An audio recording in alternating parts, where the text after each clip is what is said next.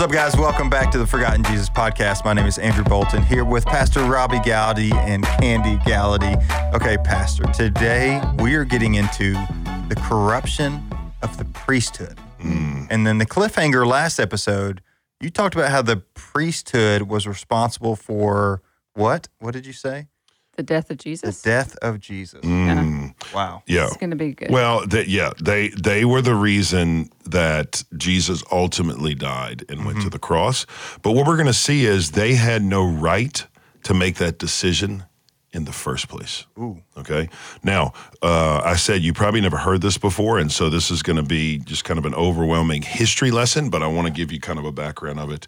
Uh, the corruption of the priesthood was so great that uh, the Essenes, which was a group uh, that we'll spend a little time on, hopefully, um, when we get to John the Baptist. Uh, and, and when we talk about John the Baptist, we'll ask a couple questions. Number one, was John the Baptist an Essene? Okay. Number two, was Jesus influenced by the Essenes? Two big questions. Then, so who are the Essenes? They're one of the five groups of Israel that is present that are presently active during the time of Jesus. Now, fun fact: none of these groups existed prior to the Maccabean revolt that happened not long before, and uh, we'll talk about that in, in a moment. But basically, these groups are. Can you name the groups? Let me ask Oh, you. the Essenes. five groups. The Because the Essenes are one you mentioned. Okay, so, Essenes are Are one. you talking about like Pharisees, Pharisees are two. Sadducees, Sadducees three. Sanhedrin? No, but that's that's the ruling class of Israel. That's like the Supreme Court. Okay. Uh, Wait, it's like the the, Congress. Essenes. Oh, we already said the Essenes. Oh. There's two left. Two left. Don't tell me. One starts with an H for those listening. See if you know. The Herodians. The Herodians and one more. What does it start with? I'm not giving it to you. The Okay. Nephilim. I'll give you a I hint. keep I'll on give you a that hint. out one day. Give, give me a a hint. hint. The Zealots. Uh, the Zealots. It's a book I'm looking at right now. The Zealots, those are the five groups. Contrary to popular opinion, people think they've been around forever. No, they didn't come about until like the 167, 170 BC period. All these groups come on the scene, and I want to make the case every one of these groups has to be in place because Jesus is going to interact in the Gospels which, with every single one, of them. Okay, uh, just for for those to know, the Herodians were those who were political nationalists. They would be uh, basically passionate about the country, not necessarily passionate about the things of God. Okay, the, they they would be actually corrupt because they were in bed in a sense with Herod, Herodians. Uh, they wanted the government to prosper at any expense. Then we have the uh, Pharisees, which would would be the mo- most like Jesus. And the reason Jesus was the hardest on the Pharisees is not because he hated them, which is which is a popular belief, which is untrue. well, be- Jesus doesn't hate anybody. Right. Well, people always think Jesus was always con- you know, uh, on top of them and criticizing them and calling them out. He did that like a coach who knew they could do better. Jesus' ministry is most like the Pharisees in the way he taught, in the way he uh, expected. Yeah, uh, expect more. Yeah. yeah, exactly. Okay. The third one, uh, the the um, zealots. These were people who were passionate about Israel and the prosper- prosperity of Israel, the peace of God to come to the nation. That they were going to take it by force. Yeah. They were going to be. They're the silent assassins who would walk up behind someone in. Uh, a, a group of people, they would take out their little Machaira blade. They would cut the neck of the person, and they would night. walk off like a like an assassin. That was not the way to do it. However, Jesus has one man of the zealot faction in his group. Yep. One of his closest guys is a zealot. You know what his name was? Simon. Simone. Simon the zealot. zealot. Shimon. Okay. Um, then the final group is. Do you know Essenes. Did we were talking about the? Sadducees? Sadducees. Sadducees. Who oh, they have no, the Essenes. sad, I'm sorry, the see. Essenes. Yeah, the Sadducees. yeah, the Sadducees. You're right, Andrew. It is. Sad. So the Sadducees are actually the priesthood of Israel. We're going to talk in a moment. Which was supposed to be handed down genealogically through lineage, a father to his son. It actually takes a turn in around 170, 172 BC when it goes from being passed down to being bought mm. For a price, which is crazy. But let's go to the Essenes. This is where I want to begin our discussion. The Essenes were actually a group of priests by birth who saw the corruption in Jerusalem, saw the corruption in Israel, and wanted to do something about it. So what do they do? They So, one second. Okay, go ahead. You said the Essenes were a group of priests by birth. right because you couldn't be a priest by So they're Uh, of the tribe of Levi. priesthood. Yeah, uh, that's a good question. All priests are Levites, but not all Levites are priests. Said that one more time. All priests are Levites, meaning you have to be a Yeah, Levite to be a Levi, priest. okay. But not all Levites are priests. Gotcha, Yes. gotcha. Okay. So these are priests by birth, meaning you couldn't apply for the for the role. Okay. Remember, the Levites were the only tribe that didn't have access to land when they got into the land. They didn't get like a corner of the land. Mm-hmm. They basically had access because their land, their home was the temple of God. God says, No, you have inheritance from the temple, which is a whole other story, but for another day. But okay, so the Essenes were priests by birth, meaning they had a right to the priesthood. Okay. Uh, they were supposed to serve two weeks a year on a rotation, and then the major festivals. Obviously, they, they would be used then. But they decided to give up the Essenes. Uh, all the amenities of the priesthood, which would have been indoor plumbing in Jerusalem, believe it or not. There is there is an air conditioned ventilation system back then where they would fan and and, and have not AC, but they would have uh, the amenities uh, uh, uh, of luxury. They gave up the best vestments uh, or, or, or the, the the robes they wore, the best clothes they had. They gave up the best choice foods you had access to because after the lambs, the best lambs were sacrificed on the altar, they would take the meat, they would take the intestines and throw it on the altar. They would take the meat and they would put it aside and they would eat the cooked meat, the lamb. They would eat this for themselves. So they had the best food. So they gave all of that up to go out to the Qumran, which was by the Dead Sea, mm-hmm. At a place next to a waterway they can't drink of because it's filled with salt. Sweltering 100 plus degree temperatures, heat, humidity through the roof, uh, eating sand through sandstorms in order to prepare the way for the Lord. Wow. You see, I have a lot of respect for the Essenes because these are men who said, I'm done with the corruption. Mm-hmm. Some of the corruption we learned in our Hellenistic study was the fact that the priests were not engaging in their natural, normal duties of the temple when they would come down away from family and friends to do their one week stint because they would cross the Decapolis, the Decapolis, which is the pagan side, to go watch men run naked in the mm-hmm. games. The priest. Yeah. And so this is the system that Jesus steps into. So let's take you back. So 400 years of silence in Malachi, and God does not speak. In a sense, God is silent, or for the young folks out there, he ghosts the people. he ghosts them. Ghosted. Yeah, they got ghosted for 400 years. okay? Right. That's a long time if you think about it. Okay. Mm-hmm. So the stage is set. Then he holy ghosted to- him. Then he. Ooh. Ooh, see what I did there? He ghosted, then he holy ghosted. Yeah. Love that. No, literally, because John the Baptist was born with the Holy Ghost So filling him. Yeah. let me just get this straight. yeah. Or, So or, or ano- he's anointing him. silent for 400 years, but they would have had Old Testament scripture. Th- They would have until 260 BC. So, so that's a technical thing. So from 400 BC, that time period is when Malachi, the person, as the prophet, stopped, Stopped speaking. speaking. Which for them, they would get direct revelation from the prophet. Correct. So there was it was silent from having a direct revelation from a prophet's mouth, Right. but they would have had God's voice in His Word, but not actively speaking through a prophet. Yeah, no, the word no, the word was scrolls on vellum or animal hide. Correct. In a temple. Right, that not nobody everybody had access, access to. to, yeah. Yeah, nobody had a Bible like we did today. The only way you could learn the Bible or the word is to actually go to the synagogues, and the synagogues weren't created, I don't think, until uh, like the 100. Six, I don't know the exact date, but it's it's after Malachi for sure. Okay. Which just, I mean, I'm going to be quiet in a minute and let you move on, but this just makes you, it should make you so thankful that you have the Word of God in your hand Mm-hmm. today and that we have access to it. Do you know what I'm saying? Because Hmm. we there are so many places and people who don't and in history that haven't, but yet we have access to the Word of God every single day of our life and can receive a word from Him, right? Yeah.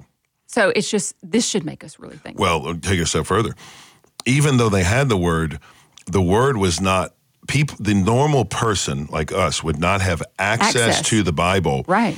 until the 17th century. Wow. And even with the 1611 King James Bible, that didn't mean that everybody had access. It wasn't until the 18th century where the Bible became more readily available to the common person. So you mind. think about it, for 1800 years from from Christ's death till then, people did not have access. So I think those Mm. of us who are on this side of that printing press Sure. will be held accountable Yes, at a. Wow. different level So to the fact that we had the word and didn't want. I, um, the line I always use is the greatest tragedy of the modern world today, particularly America or Western culture, is that we have literate believers who are illiterate, Illiterate.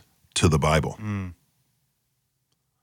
Th- They can read, but they don't read, and they don't know. They don't want to read the Bible. So that's a it's an indictment on us. Okay, so 260 BC is when the Old Testament becomes canonized or collected into one document we know, or collected into one book we know to get today as the Tanakh. We talked about this, the Torah, the Nevi'im, the Ketuvim. We call it the Old Testament.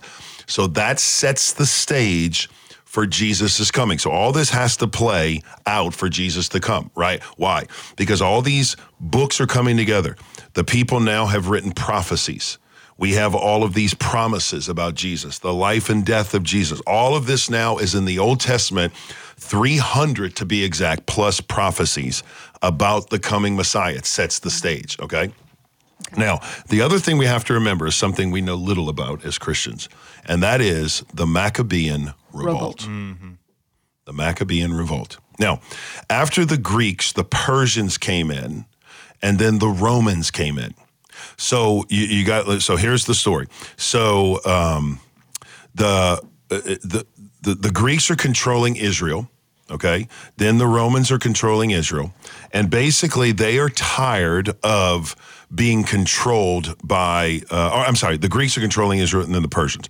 They're being they're tired of being controlled by this pagan uh, country, these pagan rulers. Uh, it had gotten so bad that they forced the Jews to do two things, which are really mind blowing. Number one is they forced the Jews, three things actually, three big things. Number one is they forced the Jews to eat pig, which was unclean. eat pig, which was unclean, an unclean animal and defiling to the Lord, defiled yourself and before God. Hmm. Number two is they built or erected a statue of Zeus in the temple inside the Holy of Holies. Wow. A, a statue of Zeus. Now, remember, we learned this in the past. There is nothing inside the Holy of Holies now because the Ark of, of the Covenant is gone, according to Jeremiah three fifteen. The Ark of the Covenant will be removed. You will not remember it. You will not even mention its name. You will never see it again. Right. It's gone. So now you have this empty room, if you will, and um, the Greeks decide they're going to put a statue of Zeus in there. And the final one is really the, the, the kicker.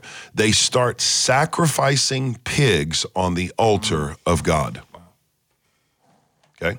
Mm. And thankfully, one family decides enough is enough. enough. Okay. Now, do you know what family that was? Mr. Bolton that decided enough is enough. I do not.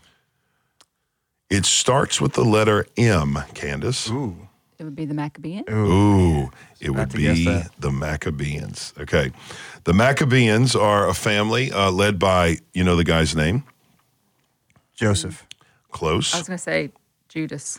Judas Maccabean. Wow, I got that right. Oh, that's Wow. good. That's good. Yeah.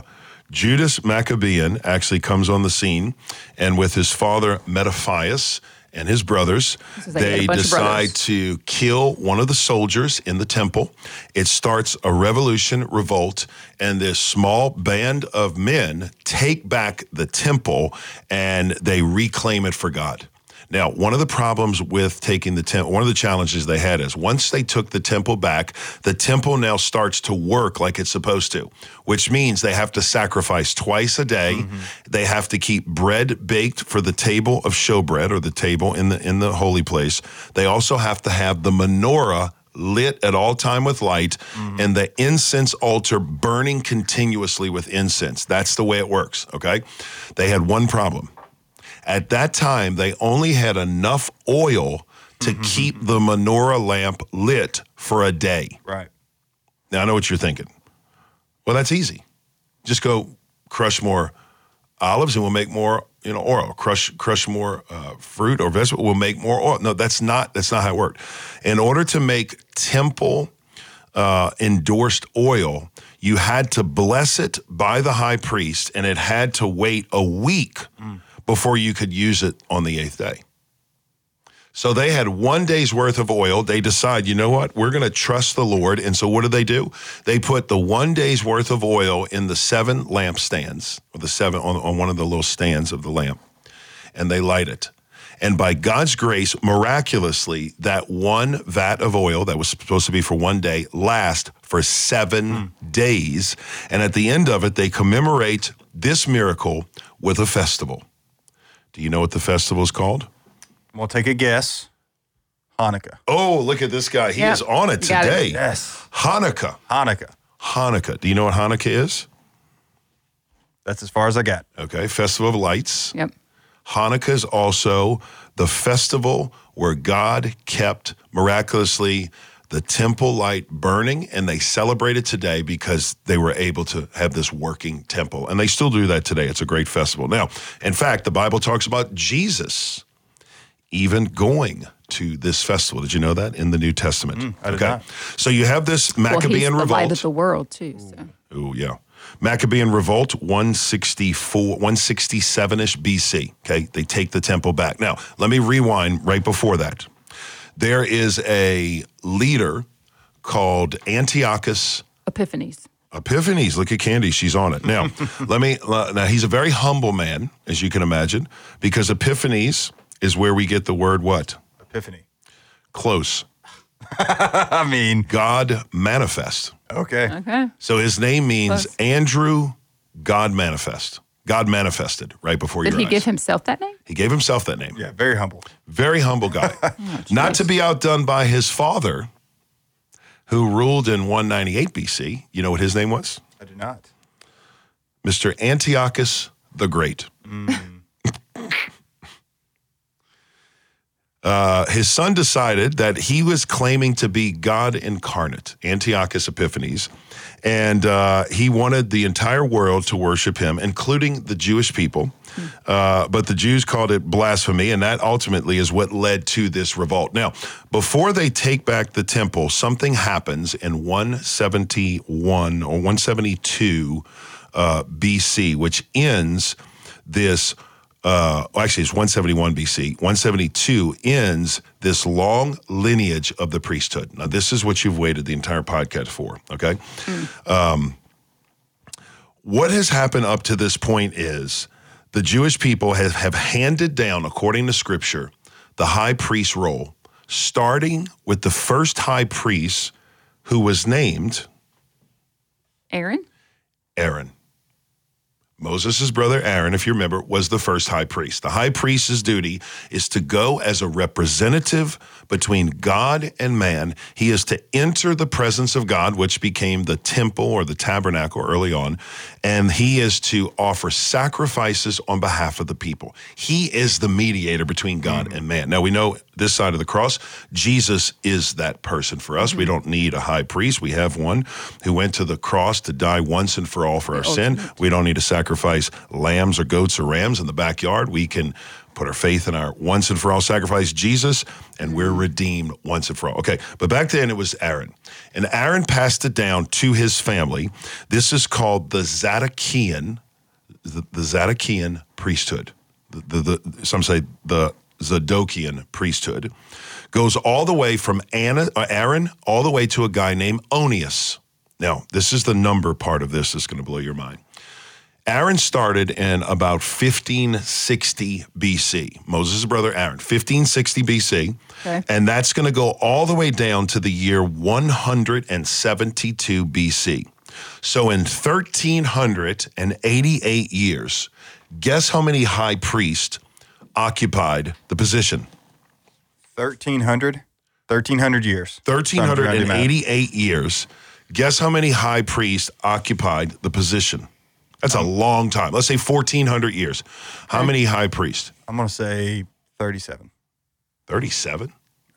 I'm like, I have no That means idea. they got to live to like 200. To I was gonna say, I was mean, gonna say I meant to say 100. 67. I played. I played. Close. 43. I was close. You were you were close. very yeah, you were close. close. Uh, that's why I'm, you're normally not Oh, that you. close. It threw me off because you're normally not that close. But I play. No, no, you got me on that. No, it's good. 43. 43. Okay. So 43 high priests in roughly 1,400 years. Let's round the numbers. Okay. So basically, you lived your whole life. When you died, you passed it on to your son. He lived his whole life. He passed it on to his son to be the high priest.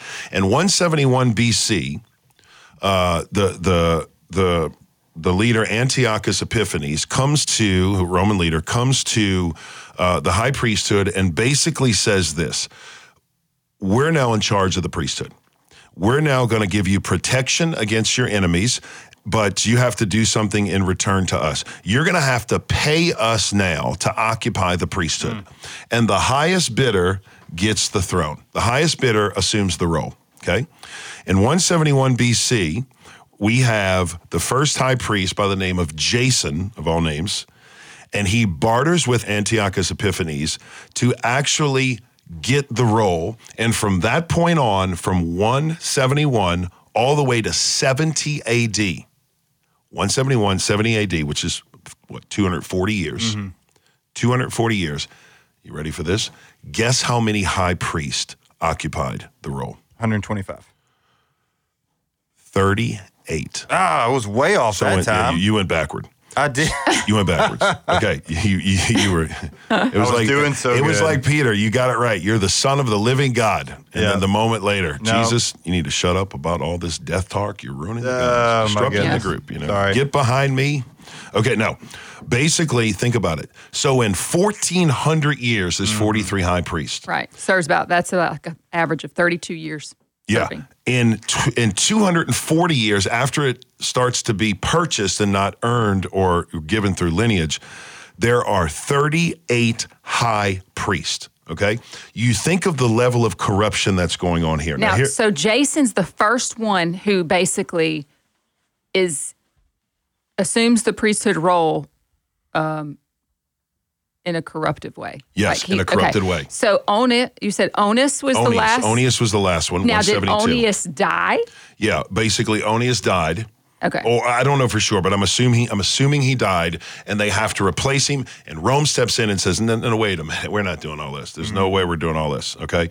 Um, so basically, what happens is the question then becomes, why would Rome want to be involved in the high priesthood of Israel?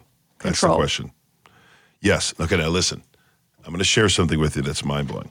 This is uh, from a book called Zealot: The Life and Times of Jesus. I haven't read this entire book, so I'm not endorsing the book, but I just started the beginning of it, and it's a historical book about that time. And I want to read to you what the author says about this instance. He says, if the Romans wanted to control the Jews, they had to control the temple. And if they wanted to control the temple, they had to control the high priest, which is why soon after taking over control of Judea, Rome took the responsibility, responsibility upon themselves of appointing and deposing of the high priest, essentially transforming the high priest into a Roman employee. Mm. The Jews were even excused from direct worship of the emperor in return. So here's their deal. He comes in and says, Listen, I'm going to protect you. I'm going to not let anybody destroy you. I'm going to let you guys do whatever you want. Y'all want to worship this one known God, Yahweh, you do whatever you want. I think it's foolish because we got a bunch of gods in the in the hopper. You can pick and choose whatever one for whatever day or feeling of, the moment, but you guys have at it, Yahweh. One thing in return, if I let you do this, you're going to have to do two things. One, you're going to have to say prayers and make offerings for the emperor of Rome to the tune of the Jews had to go in every day, twice a day, and during their twice daily sacrifice, offer a bull and two lambs on behalf of the emperor and pray for his good health. Now, what does that mean to us? Feel the weight of this. They were obligated by the law, according to the Jew, to the Roman law, to make sacrifices in God's own temple on behalf of a Roman idolater. Wow. Now, fast forward, the drama continues. Fast forward all the way to the New Testament, and now we have Jesus the man being interrogated on the morning hmm. before he dies by a man named Caiaphas, hmm. whose dad is Annas. Now, what do we know about the high priesthood, uh, Andrew, at this point? Well, what do we know about it's- Annas? Well, now we know it's corrupt and it's been passed down all the way to this point, correct? Yes. And Caiaphas, who's about to bring down the judgment on Jesus, which ultimately sends him to the cross and death, Right. does not even have the right to assume the role in the first place. He has bought the role, not earned the role through divine lineage by God. And the man who's going to condemn Christ stands condemned himself Wow. you think of the height of corruption. This is why the temple is destroyed. The whole system is flawed Yeah. to the very core of the leadership that is leading it. And what a and what a warning for all of us today, right? What a warning for all. You lose the leadership, Right. you lose the system, Yeah. you lose it all. Now, uh, just go ahead and correct me if I'm wrong here. What this brings to mind is how God uses all things to the good of those who love him who are called according to his purpose. All things, including a corrupt priesthood. Like Jesus had to die. Correct. Yes, it was corrupt. Yes, they were it was bought. Yes, they had no right to actually do that. But that didn't catch God by surprise. hmm I mean, he sent Jesus into the, into this system. Yeah, I'm uh, studying devotionally the life of David right now. And one of the hallmarks of David's life is that he was patient. He waited upon the Lord. How many times studying David's life did his men say, Go take out Saul? There he is. You cut his corner, cut his neck. And yet David was patient, waiting on the plan of God. Jesus is standing there before this mm. corrupt group of men. In, just the blink of an eye, he can call down legions of angels to decimate the Sadducean priesthood. Mm-hmm. And yet, like a sheep before his shearers, he doesn't say a word. Yeah. And so I think it's a challenge for us today is don't get ahead of the plan of God. Mm-hmm. Don't take matters into even though you see the corruption, even though you see if God has given you a check in your spirit and God is leading you, as Kenny said in the last podcast, by his spirit, then you need to trust that the Lord, the God of all the earth, as he told Abraham, will do right. Mm. So we need to trust in him.